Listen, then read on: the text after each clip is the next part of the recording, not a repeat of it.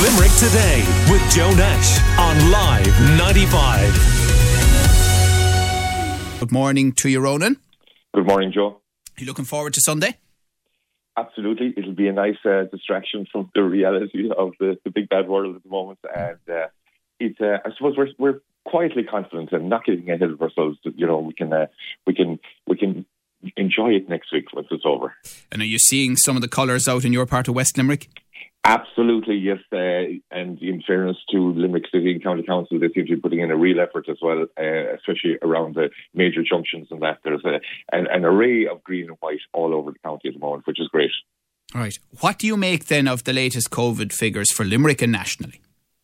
Yeah, uh, Limerick is uh, upticking again the last few days. Figures quite high. We had over 200 cases just uh, over the weekend, 221 to be precise. Now, to put that in context, over the last 14 days, we would have 624. So that is a rise again over the weekend.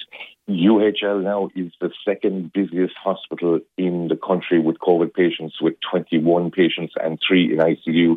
So yes, there is a surge again. Now this surge, this this is this. We've had a second surge within Delta.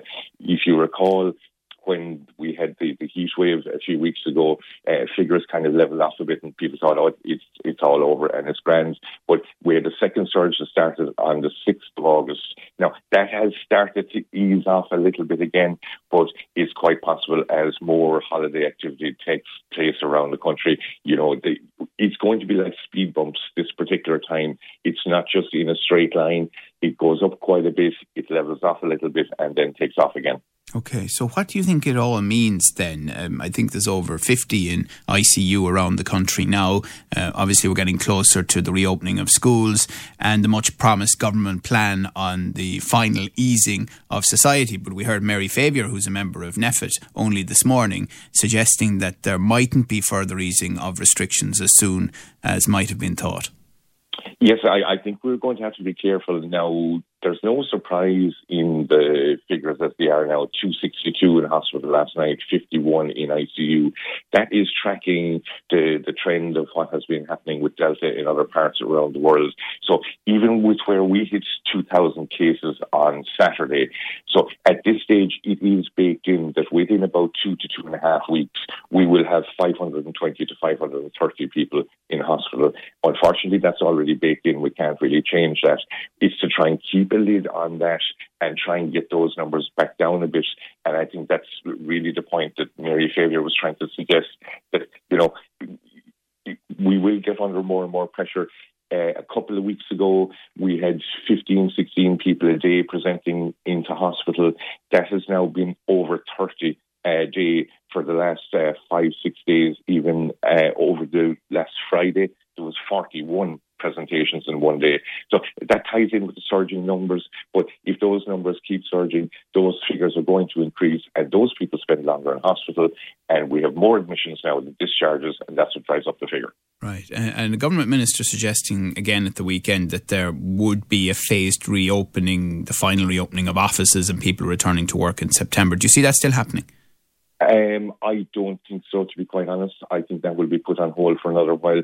If you sometimes the big multinationals are ahead of us, the likes of the Googles and the Facebooks, they have postponed uh, mandatory return to office until next January already. So I, I, think we can often take our lead from what the decisions they make. Um, I, I, think it will be recommended to try and work from home if you can for a little bit longer because, you know, if we go up further from like the first Delta surge took us from 500 cases to 1400 cases. The second Delta surge took us from 14 to 2000.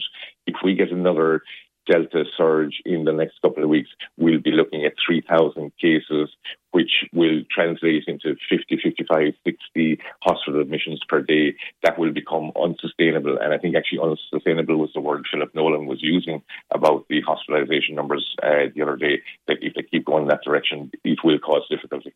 Okay. Uh, one last and crucial point. Um, uh, do we have the potential for specific difficulties in Limerick and Cork this weekend because of the All Ireland final? Um, it is inevitable. Yes, look, there there will be more people out and about. Um, there, there, will be uh, more socialising going on. It is bound to create an extra spike. I'm afraid there's, there's nothing we can do about that because, and especially predominantly in the younger cohort of the population. To be fair to them, some of them who haven't had the option of getting a, a vaccine or getting fully vaccinated yet. So the, this is not a blame thing. It's just the the, the virus is chasing the age group uh, where, where, where people are unvaccinated.